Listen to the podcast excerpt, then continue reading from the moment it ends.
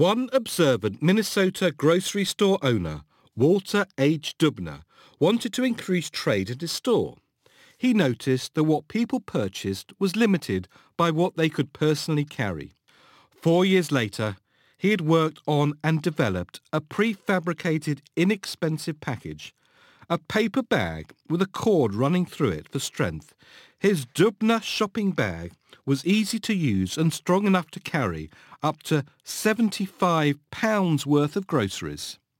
They cost 5 cents each. Not a bad value exchange. He patented his bag in 1912 and within three years, by 1915, he was selling over a million shopping bags a year. Now that's what I call good trading.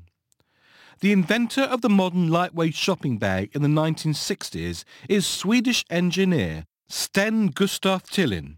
His bag was made in one piece from a flat tube of plastic for the packaging company Celloplast, who patented it worldwide in 1965. It was strong and could carry a lot.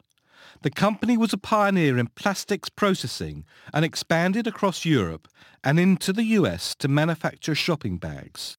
The US petrochemicals group Mobil overturned Celloplast US patent in 1977. The Dixie Bag Company of Georgia, the Houston Poly Bag Company and Capitol Poly all developed the manufacturing techniques further and grocery chains began to use plastic bags instead of paper ones. By the mid-1980s, plastic bags were being used to carry shopping all over the world. Retail Contribution Fact File Polythene shopping bags increase the average transaction value by enabling customers to purchase and transport more products. The bags also provided a relatively cheap but highly visible way for retailers to promote their brand.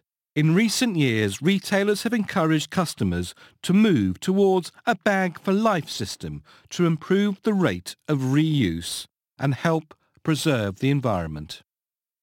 Environmental concerns dominate the plastic bag industry today, with between 500 billion and 1 trillion plastic bags being used each year all over the world. They can take centuries to decompose. Recycling centres now take plastics too, enabling our bags to be reused again.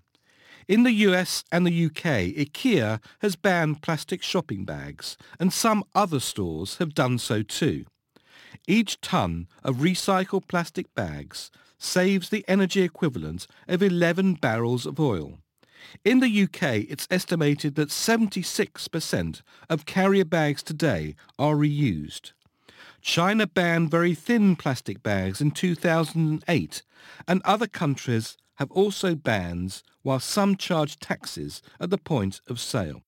One museum of bags in McLean, Virginia now has over 7,000 items and it belongs to Howard Foreman who keeps his collection in memory of his wife Lee, a mammoth shopper. It began as a series of Bloomingdale shopping bags collected when Lee worked at the store in the 1970s. Howard even has a bag produced and signed by the legendary Andy Warhol with a picture of his iconic Campbell's soup can.